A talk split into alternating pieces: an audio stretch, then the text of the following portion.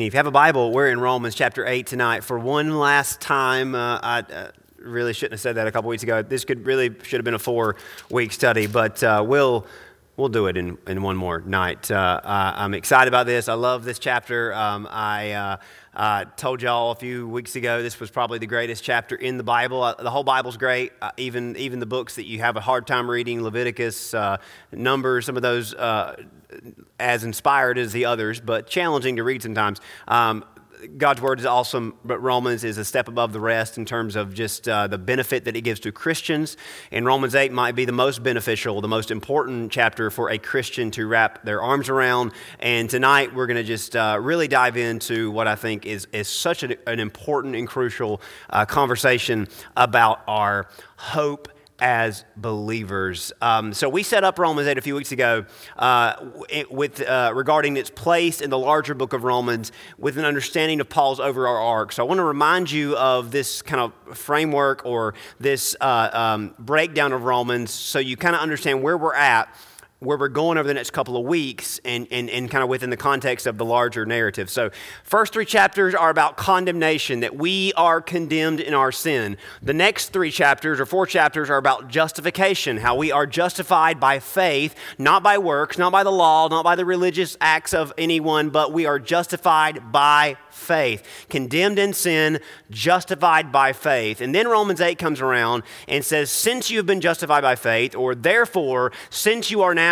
justified, uh, this is what you have been brought into. This is where you have been brought and to whom you have been brought. And it is all about unification, how we are united with Christ. We are united in Christ and we are uh, unified with the Father, the Son, and the Holy Spirit. And we've spent a few weeks talking about what that looks like. And then in a few more weeks, we'll get into sanctification, which is the daily progressive growth of a Christian. Now, if you were to read uh, the first three chapters, the next four, or the last five, uh, you'd be able to see a narrative thread from chapter to chapter. Um, but Romans 8 through 11 are a little different.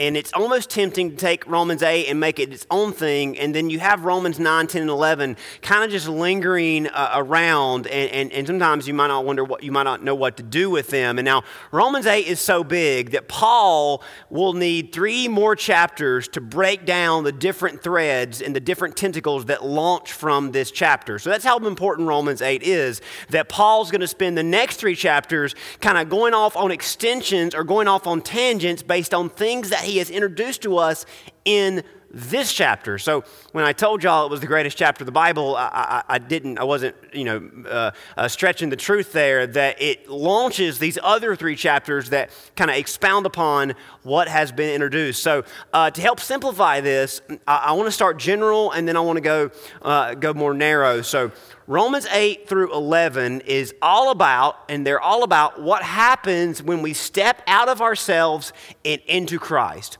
What happens when we are united with Jesus on a personal level and in terms of God's greater plans as well. Um, now, this does not really speak to the gradual growth that we have in Christ. That's sanctification, and that we'll get to that in a few weeks. But this is talking about the instantaneous transformation that happens when we put our faith in Jesus. What happens when we are saved? So Romans 8 through 11 are all about waking us up to what is true about us in Christ. So now that we're in Christ, this is true from the moment that you believe, from the moment that you put your faith in Christ, from the moment of your salvation. This is about what is true about you now that you are in Christ, pertaining what happens in your heart and what your new hope is or what your new hopes are. So, uh, to show you how this fits in with where we're going over the next couple of weeks, uh, I, I want to just kind of tease this out, and then we'll get back to this in a few uh, a few more weeks. But I wanted to kind of show you this in advance. Uh, Paul is going to write three chapters after Romans 8, 9, 10, 11, that I, I refer to them as footnote chapters. That is, that is if Romans was kind of like a, a, paper that you would write for, for uh, you know, an essay in college or essay in high school, that you, if you ever wrote one, you know there's a footnote you can drop down and you can write at the bottom of the page things that you mentioned uh, higher up. Romans 9, 10, 11 are pretty much footnotes to what he has introduced to us in Romans 8. Now, you could, you could really skip Romans 9, 10, and 11. You could go straight from 8 to 12, and you wouldn't really miss anything. Now, we're not going to do that, and of course, the Bible doesn't do that. But if you were just, if I was, if I was teaching elementary Bible students, if, if I was teaching people that don't know anything about the Bible or anything about Christianity, my temptation as a pastor, in terms of trying to get people to see the practical steps to take, my temptation would be to go from Romans 8 to Romans 12 and, and really not get into the 9, 10, and 11. But, but since y'all are Bible scholars, because you attend church on a Wednesday evening in 2022, which means you're up there in terms of your love for the Bible. That means y'all can handle more. Uh, so we're, we're not going to avoid what comes next. So uh, you can almost look at it this way Romans 8 is the heading. So the heading is Romans 8, new heart, new hope. And then the bullets underneath Romans 8 are these concepts that have been introduced to us in that chapter, but are then fleshed out in a more thorough way. So, just a preview of where we're going. Romans 9 is all about God's sovereignty. Now, if you were here with us for the first study in Romans 8, we talked about how salvation is a work of God. God does the work, God makes the decision. God is the one who moves us out of sin into Christ. Well, Romans 9 is all about the sovereignty of God, how God makes choices for us, how God makes decisions that impact the rest of the world, how God is in control. So, if you want more of that, Romans 9 is your chapter. Romans 10 is about our free will. So, we, we see these two big theological concepts God's sovereignty and human will. God's, God's uh, you know, uh, uh, desire or God's determination to make decisions, predestination, things like that. God's sovereignty, Romans 9, and then our free will, Romans 10. So, yes, God is making the decisions. Yes, God is the ultimate mover. Yes, God is in control, but you and I have a choice to make, and you and I have decisions to make. So Romans 10 is going to flip the coin over. Romans 9 is one side of the coin, Romans 10 is the other side of the coin. We have a free will, and that's an important thing for us to talk about. And then Romans 11 is about God's eschatological plan. Now, that word's a big word that means the last days. If you've ever seen eschatology in a Bible, in a study Bible, or in a Bible study, um, eschatology is the study of the last days, just like theology is the study of God eschatology or eschatological is God's plan for the end. So, uh, over the next couple of weeks, we're going to be talking about these big kind of, you know, uh, uh, uh, uh, theological concepts that you all can handle because, again, you are Bible scholars. You study the Bible more than most people do. So, you all, I think, will enjoy this thoroughly. And uh, we've already touched on these in, in, in brevity throughout our study in Romans 8. And we're going to get into a little bit of the last one in our study tonight. But I wanted to show you that and throw that out there for you so you can kind of have that in the back of your mind as you begin to read Romans 9, because Romans 9 is a difficult chapter to study. Romans 10 and 11 are difficult chapters to study. We're not going to skip them. We're going to go through them as slow as we have to to get as much as we can out of them, and they're going to tie together really nicely. So that's for what is to come. But tonight, we're back in Romans 8 in a vacuum, as in we're just focusing on what is in this chapter and in this text. Um, and uh, we, we said, and we've, we've, we've decided that Romans 8 is about a new heart and a new hope. Now, the first half of Romans 8, which we've studied, verses 1 through 16, uh, are all about how we as Christians have been placed in Christ, and that means we've had a heart transplant, essentially. That God has given us a personal transformation, that we have been impacted individually, that we've been brought from salvation and we're being taken to discipleship. We're abiding in Christ, and that's going to transform us inwardly. Uh, now, we focused in on and narrowed in on uh, what we're going to uh, talk even more about uh, tonight are, are, the natural overflow of what it means to be unified with Jesus. What is our inheritance as believers? We have been given a new heart that is pre filled with the Spirit of God. We have a new heart. That means we have a heart from God and a heart for God, as in the conversation about the Spirit of God dwelling in our hearts. Sin has been removed, sin has been washed away. The Spirit of God has moved in to stay. Now, this was what the prophet Ezekiel told about and spoke about long, long before this was ever written. Listen to how Ezekiel talked about it. Ezekiel 36, I will sprinkle, this is God talking through Ezekiel. I will sprinkle clean water on you. You shall be clean from all your uncleanness, and from all your idols I will cleanse you. So you get the gist of what this is about. God cleanses us of our sin. That's salvation, right? We're washed away. And this is what happens when we're saved. I will give you a new heart and a new spirit I will put within you. I will remove the heart of stone from your flesh and give you a heart of flesh. And, and that word flesh, I know we think means a negative or is a negative thing, but what he's meaning there is a, it's a heart that can contain uh, true life, a heart that is not hard, but a heart that is actually able to live up to its potential. So God gives us a new heart and he puts his spirit within us. And, and look at this last verse. What's the language he uses. I will cause you to walk in my statutes and be careful to obey my rules. So, so it's not that I'm going to give you this and then I'm going to command you to do it, and if you don't do it, I'm, I'm backing off. It's I'm going to give you a spirit that's going to create in you a brand new desire. God's going to literally move within us and cause us to be different, as in, God's going to inspire us and activate within us a brand new nature. And we've talked about that over the last couple of weeks haven't we? Now, the language Paul uses uh, in Romans 8 to articulate and flesh out what this causing effect is, uh, he says in Romans 8, verse 12, we are debtors to the Spirit. We talked about this last week, right? We are debtors to this new spirit that God has given us. Now, he uses a word debtors that may sound like a negative thing because we think of debt as in bondage, as in slavery. But he told us in verse 15, I'm not, I'm not using this word to make you feel like that you are in slavery to God. I'm using this word to make you understand just how much there is within you a desire to obey God, as in He is causing you to be more sensitive to Him than you are to sin and to your flesh. And, and, and that's why He uses the word in verse 16 or verse 15. He says, You have not been put back into bondage, but you have been adopted.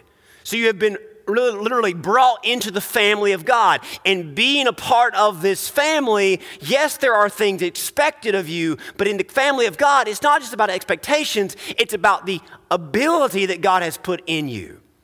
It's about the nature that God has put in you. So, we are debtors emphasizes that strong uh, transformation that's happened within us. There is something within us that is pushing us in a very specific direction. Now, you know, Jesus and Peter used the word, I must. It is necessary to obey God, as in something in them would not let them settle for something less. So, our new heart brings with it a sort of spiritual tether, the idea of being tethered to something. So, with your new heart, there is a tether attached to you that God, in His Spirit, has tethered you to a, to a desire, to this compulsion that is leading you and that is, uh, you know, intending for you to walk in a certain way. Now, we kind of came to this conclusion last week uh, that this is the immediate effect of the tether and bondage to the Spirit that Paul's talking about. So, the question I believe the Spirit of God is speaking to us from this text is Are we allowing and seeking and facilitating the Holy Spirit's desire and intent and ability to work in us? So that's what I think we have to ask ourselves at this point in Romans 8. This is our reality. You, as a Christian, you did not earn it, you didn't deserve it, you didn't work for it, you were given a new heart. Every believer, every born again Christian, you have been given a new heart. And in that new heart has brought with it the Spirit of God. He said in verse 11, the same Spirit that raised Jesus from the grave is in you. God not just with you, but within you. There is a spiritual tether to every one of us. So the question is are we living by this new reality, in this new reality? Has this new heart and this new presence transformed our lives? That's a big question that we as Christians must ask ourselves every single day. Now, tonight, our time in Romans 8 is going to take us a bit forward uh, as Paul pivots to talking about the hope that we now have as a result of our salvation. So we've talked about the new heart. Now we're going to talk about a new hope. Now, not only has Jesus changed our hearts, but he's given us a hope like none other. New heart and a new hope. Remember, Romans begins by making us aware of our condemnation. Romans 8 begins by saying that we are now no longer condemned because of what God, Paul has talked about from Romans 1 to Romans 7. So, the whole concept of condemnation uh, has both day to day and future implications. Implications for our life on earth and for the time to come. So, when we hear about condemnation, there are earthly implications and there are eternal implications. And how we interpret everything uh, uh, that affects our time on this earth and in the age to come. Condemnation means we bear guilt and shame in this life. Condemnation means we are at odds with God, we are separate from God, so we possess a nature that causes us to be against God. So when we when the Bible says we are condemned, it means we are in a state of internal misery. We are guilty, we are shameful, and we have a nature in us that opposes God. That's what it means to be condemned in our sin, in our flesh. Salvation has taken that condemnation away. In an earthly sense, salvation has reconciled us to God and has allowed us, uh, in allowing us to live day to day in God's presence and under His power. Likewise, condemnation in eternal implica- in, in the eternal sense means that we are separate from God now, so we will be separate from God forever. If we die condemned, we die at odds with God, and we spend eternity in light of this. Condemnation leads to eternal judgment. So we see what condemnation means for both earthly and eternal life. Earth, it means we are internally miserable. Eternally, it means that we have nothing but judgment to look forward to. Because if we live a life at odds with God, we die at odds with God, our eternity will be at odds with God. But to reverse that, no condemnation has a reversible as a, an effect on our eternal condition as it does on our earthly condition. Really, it's an even greater effect because unlike our time on earth, eternity is, of course, forever. So, no condemnation. On earth, it means we've been given a new heart. No longer are we in misery. No longer are we at odds with God. We are reconciled to God. We have a new heart from God. We have a spirit from God. So on earth, no condemnation means a new heart. But with regards to eternity, no condemnation means we have a new hope. We've talked about the inheritance that we can unlock now, but there remains an inheritance that will not be unlocked until a time to come. And oddly enough, the thing that reminds us the most about this new hope, the thing that reminds us of our future inheritance, are actually the worst days we have on earth. Now, you heard me correctly. What Paul is going to pivot into in the rest of this chapter is he's going to help us understand that now that we are in Christ, and now that we are living a life with our hopes in a greater and more glorious future, that all of a sudden we have unlocked something that the, the, rest of the world has been trying to figure out, and all eternity has been trying to figure out. You and I have something unlocked for us that the rest of the world would is literally desperate for. The rest of, of all creation is desperate for. That the sufferings and the struggles of this present time actually are an opportunity for us to have our hope in God increased every single time. Because in Christ, the things that once pointed to our future doom now point to our future glory.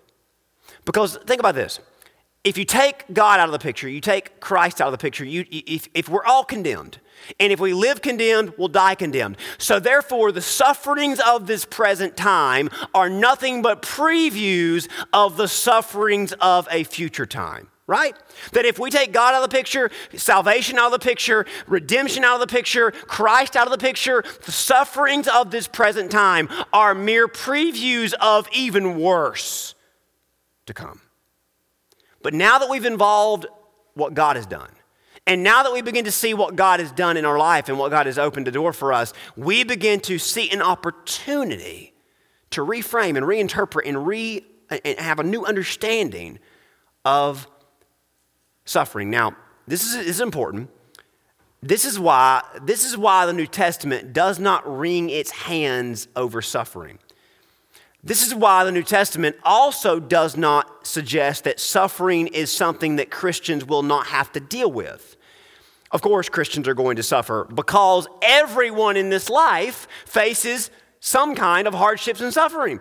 There has never been, and there is no biblical promise. And I know this isn't the most popular thing for someone like me to say, but I'm not saying this because I like it. I'm saying this because it's just true, and, and I'd be a liar if I didn't. There has never been, and there is no biblical promise or principle that suggests that the believers, uh, believers will never face hardships. In fact, we face hardships like everyone else faces hardships, not because we're any worse or better than others, but because our world is fallen. And everyone alive on this fallen planet is affected by or affected by its fallen nature. There has been a thread throughout church history to try to turn our salvation into some sort of safeguard from suffering, but that just isn't consistent with biblical teaching. Now, you, you, may say, why are you making a big deal about this, Justin? Isn't this kind of a dull or kind of a, you know, a, a deflating point to make? No, it's an important point to make if we're going to get in line with God's word and be where God wants us to be. Just a couple of reminders. John 16, verse 33, Jesus says what may be the most uh, agree, relatable verse in the whole Bible. In the world, you will have tribulation. So if anybody ever says the Bible isn't true or I don't believe the Bible, show them this verse and say, hey, Jesus said that. If you believe that Jesus was right about that, then you probably would believe that he's right about some other things. And I say that only half kidding. Jesus said, in this world, you will have tribulation, and that's not news to any of us. We all know that there are plenty of trials and tribulations that we all have faced and will face. Paul says this more specifically to Christians. 2 Timothy chapter 3. Indeed, all who desire to live a godly life in Christ will be persecuted. And that word persecuted can mean uh, persecuted because of our faith or just in general suffer. And then Peter said this. So we've got Jesus, Paul, now Peter. Beloved, do not be surprised at the fiery trial which has come upon you to test you as though something strange was happening to you, but rejoice insofar as you share Christ's suffering. So, what is Peter, what is Paul, what is Jesus trying to say, and what, is the, what are we going to learn tonight? Is that the sufferings of this present time can be re understood now that we know that we are saved by a God who literally suffered like us and suffered for us. So, what the New Testament teaches and what Paul reveals in Romans 8 is this there is an exclusive opportunity for Christians to reinterpret, reframe, and redeem our earthly trials so that our future glory may be revealed. And so that we may be reminded uh, from them and by them of our hope more than they cause us hurt. Yes, suffering and trials and tribulations cause us hurt, but Paul is inviting us to see that there is something greater available. So just in essential, just as essential as us embracing our new heart that we have in Christ, we must embrace our new hope in Christ. That, that, that means our response to, our understanding of the hardships this life brings they must be reinterpreted, and, and, and we must embrace this teaching. And here's why I say this uh, very I say this up front. Every one of us have, has, has heard and has memorized, most likely, Romans 8:28. But you don't get to Romans 8:28 and you don't understand what it actually means unless you go through the verses that precede it. Very important. So look at verse 16 and 17. Paul says this The Spirit Himself bears witness with our spirit that we are children of God. And if children, then heirs, heirs of God, joint heirs with Christ, if indeed we suffer with Him. that we may also be glorified together. So, what is Paul saying all of a sudden? He's talked about a new heart. Now he's going to get to our new hope. That for us to get all that God has for us, for us to unlock our full inheritance, we have got to embrace this lifestyle that will feature hardships. And we've got to not embrace them as in, hey, I love problems, but understand there is a purpose in the pain. Part of the Spirit's witness to us and within us, eh, we understand that trials, persecution, frustrations, tests are par for the course. And heads up, if we don't do this, if we don't understand that, that God is at work in them, this is literally, there is literally one path we will take if we don't understand that God is at work in them. We will become constantly dissatisfied and disappointed, and eventually we will become embittered unless we realize that God is up to something in the midst of the trials and the sufferings that we face. Why do you think the Bible is so emphatic to tell us to rejoice in our trials. Romans 5 did it. We read from Peter. James does it. Count it all joy because if we don't rejoice, we will resent. Do you hear that? If we don't rejoice in our trials, we will begin to resent our trials and resent God for allowing our trials. We will. And even more so, there is something available to us that we must, we cannot leave on the table. That suffering against the waves of this world are actually about building up our hope. Building up our hope. Every hit from the wave reveals God's glory to us and within us. Look at verse 18. This is a monumental statement. This might be one of the most this one of the most important in terms of theological implications, in terms of what, what it implies for you and for me, one of the most important verses for us to understand. For I consider that the sufferings of this present time are not worthy to be compared with the glory which shall be revealed in us. This is a monumental statement. I, I, there are literally sermons worth of gold in this one verse. Don't worry, there's just one sermon for us tonight, but there are sermons worth. I want to try to wring all I can out of this. Paul leads this declaration off with this, with this Greek phrase, I reckon or I consider. Now, the word there is, is, is, is, a, is a statement of uh, determination. It's Paul saying, I guarantee. You can write this down because it's as good as true. It, it, this is fact. Now, this is not an opinion, this is inspired truth. There are all kinds of opinions about why we suffer and how we can avoid suffering. But Paul says, run all those opinions through this verse before you believe anybody else's ideas. I consider that the sufferings of this present time are not worthy to be compared. Now, in your Bibles, to be compared is, is, is italicized because that's really, uh, that's an English interpretation of what was said. The Greek phrase is literally not comparable. Not comparable, and it's this little phrase, ouk axios, ouk axios, which means not on the axis. Now, that word axis literally means in our English language axis or scale. And what he's saying is the work that God is doing through the trials is literally the, the axis tilts, the scales tilt, as in God is preparing something so much better. And it requires that you go through this trial so that you see the axis, so that you see the scale tilt. Does that make sense? That the sufferings of this day are not worthy, they're incomparable, they're not comparable to what God is doing in them, as in wiring us to Him. So, our first response to hardships should be this How much greater glory is God preparing for us? Do, do you see this? I know this is hard, this is not easy, but this is biblical instruction. When we face a trial, our first response should be God is preparing something so much better. And He is allowing me to feel this trial and to feel the effects of this world so that I will know what He is preparing for me is every way possible, in, eh, superior and greater. How awesome is our hope in God if the best the earth can give me is this? You say, well, the earth can give us better than that. Temporarily, But when that band aid is pulled back, this world offers us at best temporary, short lived, finite experiences. And yes, we can put glitter and gloss on this world, but what are those but band aids? Right? This is meant for us to put all of our hope in God. Because when the glitter and the gloss gets washed away, in some cases, that's a blessing. I know this is not what you want to hear. This is not what I want to hear, but this is, by, this is Paul giving us something incredible.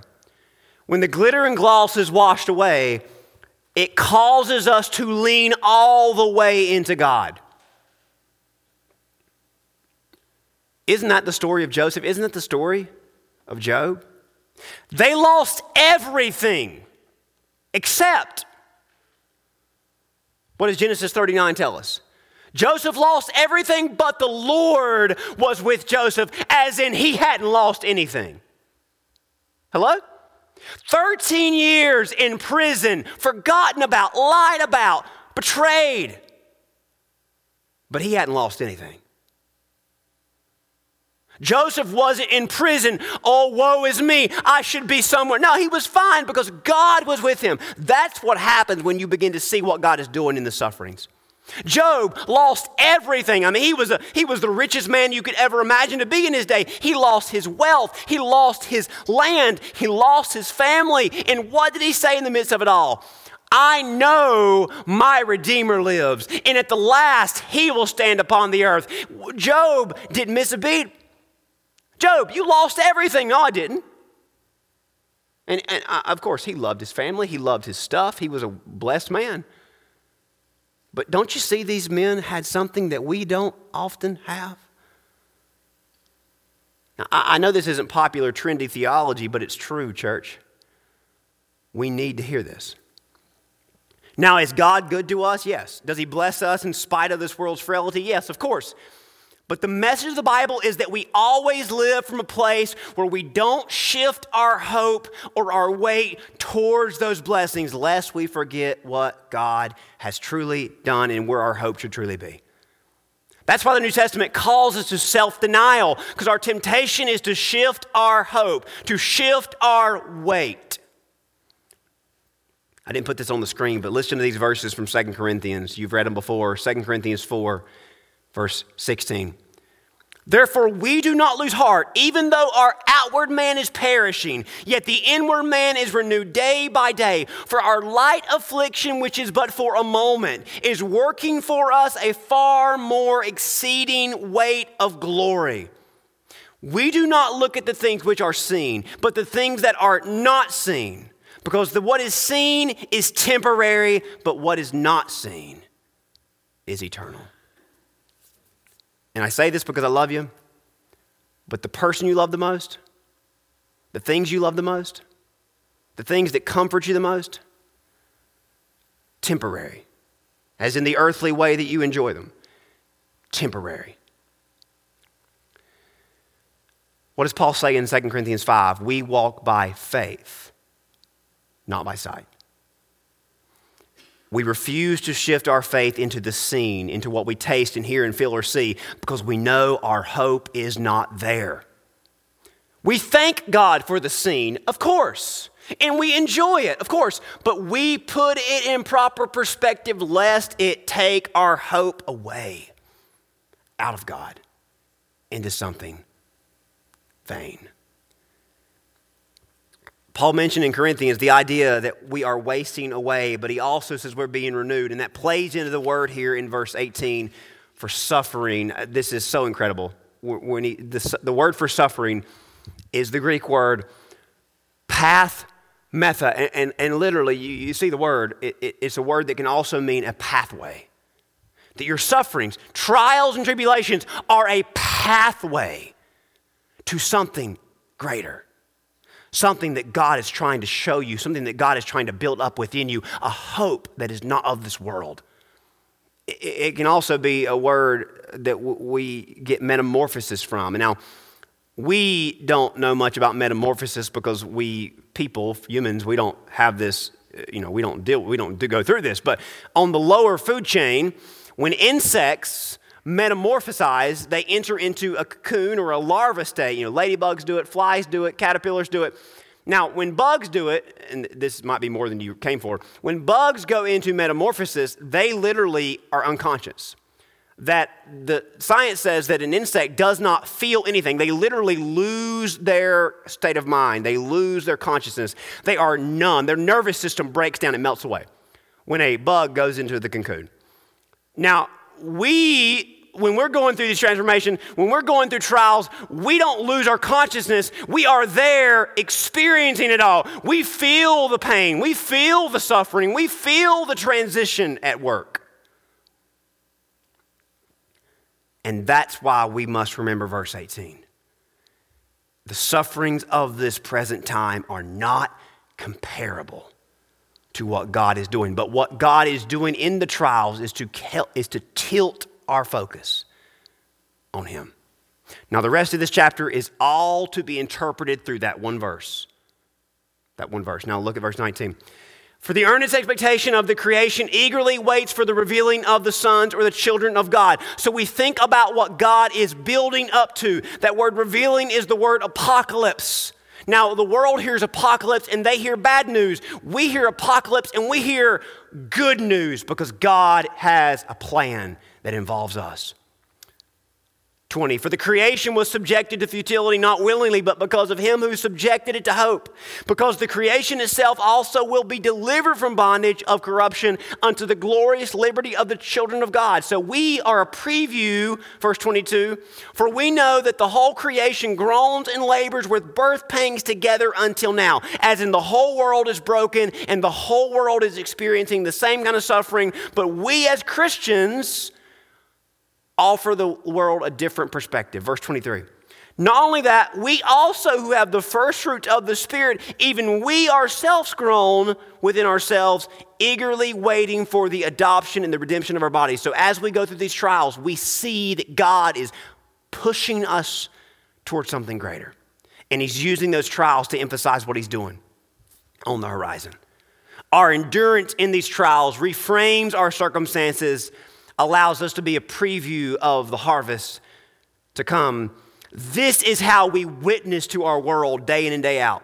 We don't get discouraged. We don't get disgusted. We don't become disenchanted. We communicate a message of hope and we embody a life of endurance. 24, 25. For we were saved in this hope, but hope that is seen is not hope. Highlight that. For why does one still hope for what he sees? For if we hope for what we do not see, we eagerly wait for it with perseverance. So, is God good to us? Yes. Does God bless us? Yes. But there is nothing physical that is an ounce of to be compared to what he has prepared for us in glory. We are not hoping in something that we see. We hope in what we cannot see. Are there little nudges and reminders of what God is doing, yes. But hope is not what we see. Hope is what we see, what we have in spite of what we see. Learning to hope in the dark purifies and increases our faith and delight in Jesus. That is God's will for us every single day that we grow in faith and find our delight in Him. God's goals for us are not like what we often set for ourselves. What we have learned so far in Romans 8 is that God wants us in Christ in becoming like Christ. Verse 26 and 27 give us a good reminder. The Spirit also helps in our weaknesses because we are weak and we're not always going to sign up for this. We're not always going to like this. We're not always going to think of this the first time that we're going through a trial. The Spirit helps in our weaknesses, for we do not know what we should pray for as we ought, but the Spirit Himself makes intercession for us with groanings that cannot be uttered. He who searches the heart knows what the mind of the Spirit is because He makes intercession for the saints according to the will of God. So, this is God's will that we see what He's up to in the trial. And then verse 28 puts a bow on it. For, and we know that all things work together for good to those who love God, to those who are called according to his purpose. But what does for good mean? It's not how we define goodness. Verse 29 through 31 defines goodness for us. For whom he foreknew, he also predestined to be conformed to the image of his Son, that he might be the firstborn among many brethren. Moreover, whom he predestined, he also called. Whom he called, he also justified. Whom he justified, he also glorified. So, what is Paul telling us here? What is good for us is that we become more like Jesus, that we put our hope and faith in Jesus, that we not fool ourselves with fleeting pleasures of this world, but that we be a people who are completely unified and completely united with Jesus.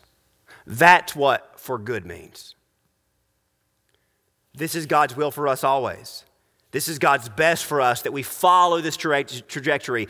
This should be our prayer every single day that God works all things for the good He has in store for us. And this is the good He wants to do now and forever. Growing our affection, growing our affection for Him today, and anchoring our hope in Him for tomorrow. That's the good that God is working all things out for. That your affection for Him today would grow, that your hope in him would be anchored. Looking forward to tomorrow. We know, we know this is God's will, and there is no greater purpose than to delight in Him. This is our glorious hope. This is our beautiful destiny. Now, there's going to be a whole other sermon on Sunday morning in the days to come on verses 31 through 39. But those verses are Paul rejoicing around this, our hope. That our trials are all about emphasizing, maximizing, and highlighting the glorious superiority of Jesus. What can stand against us if God is for us? Who can be compared to who God is to us? He says, We are more than conquerors through Him who loves us. Nothing can separate us from God's love. Whatever it takes to get us to see that Christ is superior is worth it. So let me ask you this what if we reframed all of our troubles, all of our sorrows, all of our frustrations around this reality? What if the worst day you could possibly design your, for yourself was actually an invitation from God to grow in affection for Him and anchor your hope in Him? What if you begin to reinterpret every frustrating day, every difficult day, every aggravating day, every tough day, every bad day, every painful day, every struggle of a day? What if you interpret it through this lens? God is inviting me to see the superiority of Jesus. And in this day of constant sorrow, I am emphasizing and maximizing and highlighting the glorious supremacy of Jesus. And in what feels like pain for me, God is growing my passion for Him because the scales tilt, the axis shifts in His direction. This is the invitation to grow your affection, to anchor your hope, we would not have any problems at all, like Joseph, like Job. We wouldn't have any problems in the midst of the worst of our problems if this was our mindset. Because we know all things are working together for good to those that love God, who are called according to his purpose, which is to grow our affection and anchor our hope in Jesus.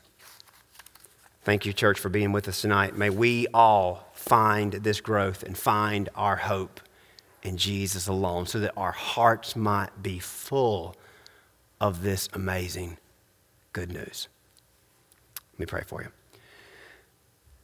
Heavenly Father, thank you so much for the superiority of Jesus. There is no one like him, there is nothing greater than him. We can be satisfied by people and by things and experiences in this world. We can find pleasure and take delight in things of this world, but may we not be fooled. Nothing and no one compares to Jesus. Lord, there is something for us that you want us to take tonight, and I pray that we might would grab hold of this, that we might would renew our passion for Jesus, and we might would see him in the midst of the trials, and that we might would begin to rejoice in those hardships because they are an invitation to find what's better in Christ alone. Lord, we love you. We thank you for all that you've done, and we thank you for this invitation, this opportunity. We thank you for Jesus, and we ask this in his name. Amen.